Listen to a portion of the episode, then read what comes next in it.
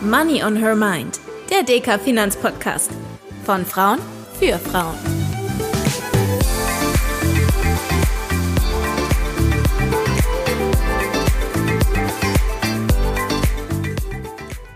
Hallo und herzlich willkommen zu einer neuen Folge von Money on Her Mind, dem DK Finanzpodcast von Frauen für Frauen und alle, die mehr zum Thema Geldanlage wissen möchten. In dieser Folge soll es mal wieder um ein Finanzthema gehen, denn nachdem wir in den letzten Wochen viel über Karrieremöglichkeiten gesprochen haben, widmen wir uns heute mal wieder dem Thema Zinsen. Denn wer die Nachrichten verfolgt hat, weiß, die Europäische Zentralbank hat den Leitzins Ende Juli das neunte Mal in Folge erhöht. Was das bedeutet, welche Auswirkungen das für unser Geld und unsere Anlage hat, das bespreche ich heute wieder mit meiner Kollegin Dr. Gabriele Wiedmann. Hallo Gabriele, schön, dass du da bist. Hallo Tanja und ich freue mich echt, dass wir uns mal wieder sehen. Gabriele, bevor wir in das Thema einsteigen, lass uns noch mal ganz kurz einen Schritt zurück machen und zusammenfassen, was sind denn eigentlich Zinsen und wie entstehen sie? Zinsen sind, wenn ich es ganz genau nehme, eigentlich der Preis für Kapital. Für ein knappes Gut. Kapital ist was, was es nicht so reichlich gibt in normalen Zeiten weil ich Kapital nur dann habe, wenn Menschen sparen. Also das heißt, da spart jemand, spart sich was vom Mund ab, verzichtet auf Konsum und dieses Ersparte kann dann jemand anderes nehmen, um was Größeres zu kaufen, zu investieren. Und eigentlich ist es immer so, dass die Menschen eher ungern sparen und das knappe Ersparte, das hat dann den Preis und das ist der Zins. Das heißt, der Zins ist einerseits so die Entschädigung für die Sparerinnen und Sparer, dass sie, wenn sie schon darauf verzichten, das Geld jetzt zu verwenden, sondern es erst später wieder bekommen, dass sie darauf verzichten, eine Belohnung. Andererseits aber auch ein Preis, der sich am Markt dafür bildet, ähm, je nachdem, wie viel Kapital zur Verfügung steht, wie viel gerade auch investiert werden soll, ob die Unternehmen gerade super Ideen haben zu investieren. Und je nachdem ist der Zins dann höher oder niedriger. Jetzt wissen wir ja bereits, dass Zinsen eine große Rolle für unsere Wirtschaft spielen. Über niedrige Zinsen freuen sich beispielsweise die Unternehmen, weil sie fördern Investitionen und die Kreditvergabe. Ähm, aber kannst du uns das Ganze vielleicht noch mal ein bisschen genauer erklären? Wenn so ein Unternehmen sich überlegt, was zu investieren, dann muss es sich ja ganz genau überlegen, ob sich das auch lohnt. Also ich gebe ja Geld aus für eine Investition. Das ist eine Riesenfabrikhalle, eine große Maschine oder auch eine neue IT-Anlage, was auch immer. Und das sind ja manchmal Millionen, manchmal sogar Milliarden von Euro, die ich investiere. Und das muss sich lohnen. Das heißt, ich muss mir überlegen als Unternehmerin, ähm, wie viel bezahle ich heute und was werde ich in Zukunft an Erträgen bekommen. Da kann man ganz genaue Pläne aufstellen und man kann eben auch berechnen, je nachdem, was ich erwarte, wie in der Zukunft der Zins aussieht, wie er jetzt aussieht, ob sich das lohnt. Also ob meine zukünftigen Erträge hoch genug sind, um das, was ich jetzt ausgebe, auch wieder reinzubringen. Und wenn der Zins jetzt niedrig ist und wenn ich damit rechne, auch in Zukunft sind die Zinsen niedriger, dann lohnt sich eine Investition viel früher, also braucht viel weniger Erträge, als wenn ich hohe Zinsen habe. Da werden Investitionen dann weniger lohnenswert. Und genau das ist ja so eine Überlegung oder auch das ist das, was dann passiert, wenn eine Zentralbank anfängt, Zinsen zu erhöhen, dann will sie Investitionen unattraktiver machen und damit dann auch die Wirtschaft davor schützen, dass sie zu sehr heiß läuft und dass das Kapital zu stark ähm, nachgefragt wird. Also das klingt ja erstmal, als wären niedrige Zinsen was Gutes, hohe Zinsen eher nicht so. Trotzdem hat die EZB die Zinsen nochmal erhöht, um der Inflation entgegenzuwirken. Wir sprechen da ja auch immer vom Leitzins. Was ist denn dieser Leitzins überhaupt? Das ist der Zins für Geschäfte zwischen der Zentralbank und den Banken. Also nichts, was uns als Privatleute oder auch was die Unternehmen betreffen würde.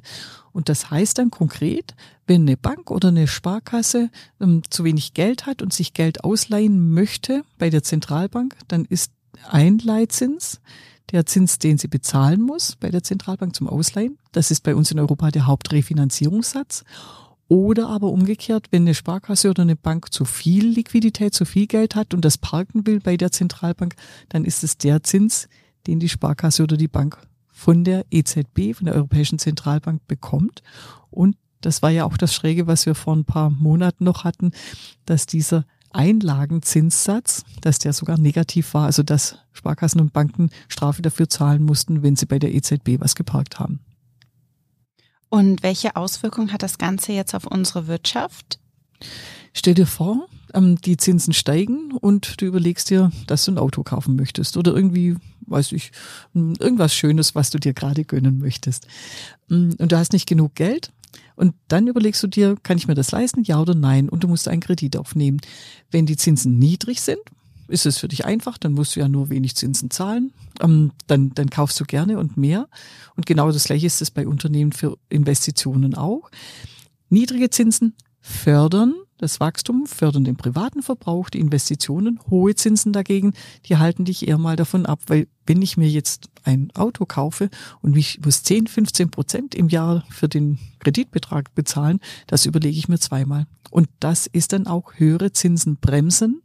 Und wenn eine Zentralbank Leitzinsen erhöht, dann bremst das auch das Wachstum. Und du hattest es gerade schon gesagt, Zinsen beeinflussen ja nicht nur, was die Unternehmen machen oder die Banken machen, sondern uns als Privatpersonen. Und ähm, wenn wir jetzt nochmal ein Stückchen genauer hinschauen, uns als Anlegerin, welche Auswirkung hat es denn da? Höhere Zinsen setzen prinzipiell einen Anreiz dafür, dass ich mehr Geld zurücklege, weil ich dann auch höhere Renditen für meine Geldanlagen erwarten kann. Rendite, da kann ich also einerseits sagen, ich lege ein Festgeld an bei meiner Bank oder meiner Sparkasse und habe da dann einfach den Zins, den ich kriege. Oder aber, wenn ich als Anlegerin eher auf Wertpapiere ähm, setze, dann habe ich also beispielsweise Rentenanlagen, deren Rendite hängt einfach am aktuellen Zinssatz auch. Und wenn zurzeit hohe Zinsen sind, kann ich auch hohe Renditen erwarten. Und für mich als Anlegerin ist es dann schon schön auch, wenn die Renditen etwas höher sind und ich damit auch mehr Erträge für mein Erspartes bekomme. Du sagst jetzt mehr Erträge, reichen die dann aber trotzdem aus, um die Inflation auszugleichen? Nein, die Inflation zu schlagen im Augenblick mit Geldanlagen, die einigermaßen sicher sind, das funktioniert nicht. Wir haben eine Inflationsrate von sechs Prozent, eigentlich sogar noch ein bisschen mehr. Da muss ich dann schon noch ein bisschen warten, bis die Inflationsraten wieder zurückkommen wenn ich bedenke, also die kurzfristigen Zinsen, die lehnen sich recht eng an den EZB-Leitzins an. Und wir sind zurzeit beim, beispielsweise bei dem drei Monats Euribor, das ist ein Marktzins, bei knapp vier Prozent. Wenn ich mein Geld längerfristig zurzeit fest verzinst anlege, da ist so der Maßstab die deutsche Staatsanleihe. Für die kriege ich im Augenblick, wenn ich für zehn Jahre anlege, ungefähr zweieinhalb Prozent. Und dann sehe ich schon, ich kriege damit die Inflation nicht geschlagen bei diesen sicheren Geldanlagen. Ich sehe aber auch ähm, langer Zins niedriger als kurzer Zins. Das ist sowas, da sprechen wir von der inversen Zinsstrukturkurve. Okay, das ist jetzt ein neuer Begriff für mich, Gabriele. Das musst du, glaube ich, noch mal ein bisschen genauer erklären. Was ist denn die Zinsstrukturkurve? Das ist einfach nur das Zusammenstellen von, ich male mir praktisch ein Bildchen, auf dem ich aufzeichne, je nach Laufzeit, wie ist zurzeit der Zins. Also ich habe eine Geldanlage, die ist ein halbes Jahr, ein Jahr, zwei Jahre, fünf Jahre, zehn Jahre und schaue jeweils, wo habe ich den Marktzins. Die müssen natürlich vergleichbar sicher sein. Also ich rede dann beispielsweise für, über irgendwelche Sachen, die ich beim deutschen Staat ausleihe. Und dann habe ich im Normalfall ähm, je nach Laufzeit einen bestimmten Zins und ziehe da eine Linie durch und sehe, das ist so eine steigende Linie beispielsweise und an der ich dann alles ablesen kann. Also ganz einfach gesagt, ich kann damit die Beziehung zwischen den Zinssätzen und den Laufzeiten sehen. Als Anlegerin kann mir das also dabei helfen, mögliche Zinsentwicklungen und Trends zu sehen. Wie genau lese ich denn diese Kurve, beziehungsweise gibt es da auch so hm, Muster, die man sich vielleicht merken kann? Ich habe es ja eben schon gesagt, also im Normalfall ist das eine steigende Linie, weil ich ja davon ausgehe, wenn ich jemandem für längere Zeit Geld ausleihe. Bekomme ich auch mehr Zinsen. Genau. Das ist so das, was uns dann der gesunde Menschenverstand auch sagt. Ich habe es ja eben schon gesagt, der Normalfall ist, ich habe mit zunehmender Laufzeit habe ich immer höhere Zinsen. Leuchtet ein, je länger ich auf mein Geld verzichte, desto mehr Entschädigung möchte ich dafür. Und dann kann es mal sein, dass diese Zinskurve, Zinsstrukturkurve relativ flach ist, also dass die kurzen Zinsen, weiß ich, vielleicht bei drei Prozent liegen und die längeren Zinsen bei vier Prozent. Es kann aber auch sein, dass die kurzfristigen Zinsen relativ niedrig sind, zwei Prozent, langfristige vielleicht bei sechs Prozent da, wenn ich mir das jetzt vorstelle, das ist in so einer Grafik, da ist dann beispielsweise eine steilere Zinsstrukturkurve. Und das hat dann oft die Aussicht, dass man sagt, ach guck mal, da erwarten wahrscheinlich die Marktteilnehmer, da erwarten die Marktteilnehmer jetzt auch eine höhere Inflation für die Zukunft und deshalb wird auch für längerfristige Anlagen höherer Zinssatz verlangt. Also Steilheit der Zinsstrukturkurve, das sagt mir was über Inflationserwartungen, heißt im Umkehrschluss dann auch, ich kann aus so einer Zinsstrukturkurve ablesen, was so die Märkte für die Zukunft an Inflation erwarten. So ein bisschen verwirrend ist das ja schon, dass zurzeit die kurzfristigen Zinsen höher sind als die langfristigen, wenn es doch eigentlich andersrum sein sollte, wenn man das so sagen kann. Woher kommt das überhaupt? Das ist verrückt. Und das ist auch was, was untypisch ist. Das, das ist genau diese inverse Zinsstrukturkurve, dass also kurzfristig angelegtes Geld mehr Zins bringt als längerfristig angelegtes Geld.